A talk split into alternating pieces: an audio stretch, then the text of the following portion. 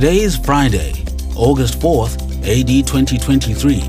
This is the Africa Review in 5, written by Paul Schleierlein and presented by Yamikani Katunga.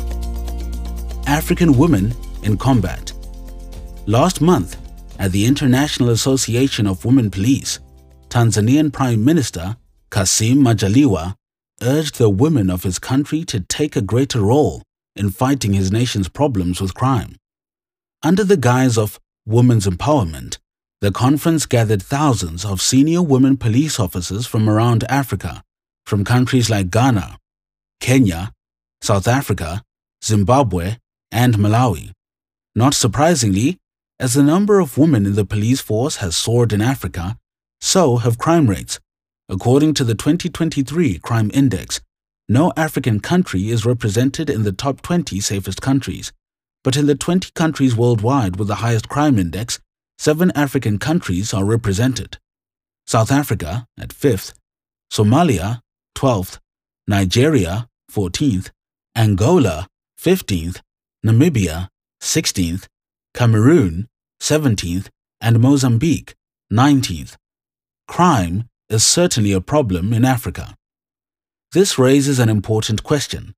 Should women serve as active police officers? Should women fight in the military? Should nations draft their women into combat? The answer must certainly be no. Biblically, there are many reasons for this. Here are just two. First, women should not fight in combat because God has designed men to protect women. According to the Genesis creation account, Adam was created first, then Eve. The reason, according to Genesis 2 verse 18, is that the woman was made to be the man's helper, not his protector. According to Ephesians 5 verse 25, one of the ways a husband is to love his wife is by being willing to give his life for her, just as Jesus gave up his life for his bride. We have no examples in Scripture of women professionally tasked with fighting as a soldier. Instead, Scripture is filled with illustrations of men fighting for and protecting women like when Jacob protected his wife and children by placing them in the back of the army before a looming battle. When Israel took a census for war, only men were allowed to fight. Moses urged the fighting men of Israel to cross the Jordan into battle, but leave their wives and children back for protection. Nehemiah pleads with the male soldiers, saying, Fight for your daughters, your wives, your homes. Conversely, Israel was in such a wicked state in the book of Judges that it highlights a cowardly general who was afraid to go to battle without a woman. Throughout history, even pagans have recognized that only men are made for war. When the wicked Philistines prepared for battle against Israel, they said, Take courage and be men, O Philistines, lest you become slaves to the Hebrews, as they have been to you. Be men and fight. Deuteronomy 22 verse 5 says that a woman is an abomination that wears men's clothing, the word for clothing most likely referring to battle armor. This means God is displeased, nay, angry, when a country has its women wear army fatigues, police holsters, and military uniforms for war. Second, women should not fight in combat because they are physically and emotionally weaker than men.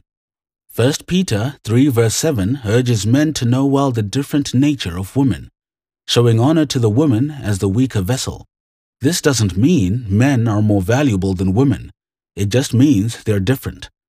This is why there are men's golf tees and women's golf tees, men's divisions in the Olympics and women's divisions, men's push-ups and women's push-ups. This is also why there should never be a military draft for women. Women are more fragile and gentle. Women have periods, and women get pregnant. Simply put, women are not made to fight. Scripture even ridicules the cowardice of soldiers by comparing their fighting skills to women. Jeremiah 51 verse 30 says, The warriors of Babylon have ceased fighting. They remain in their strongholds. Their strength has failed. They have become women. The prophet Nahum does the same thing, saying, Your troops will be as weak and helpless as women.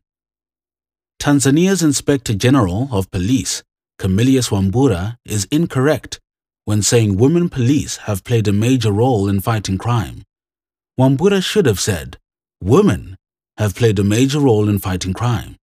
They do this by caring for their children, loving them, and teaching them in the ways of the Lord, as Scripture commands. And that's it for the Africa Review in 5 on this Friday, August 4th, in the year of our Lord 2023. Subscribe to the Missionary Minds podcast on Spotify or Apple Podcasts. I'm Yamikani Katunga. Be not weary in well doing.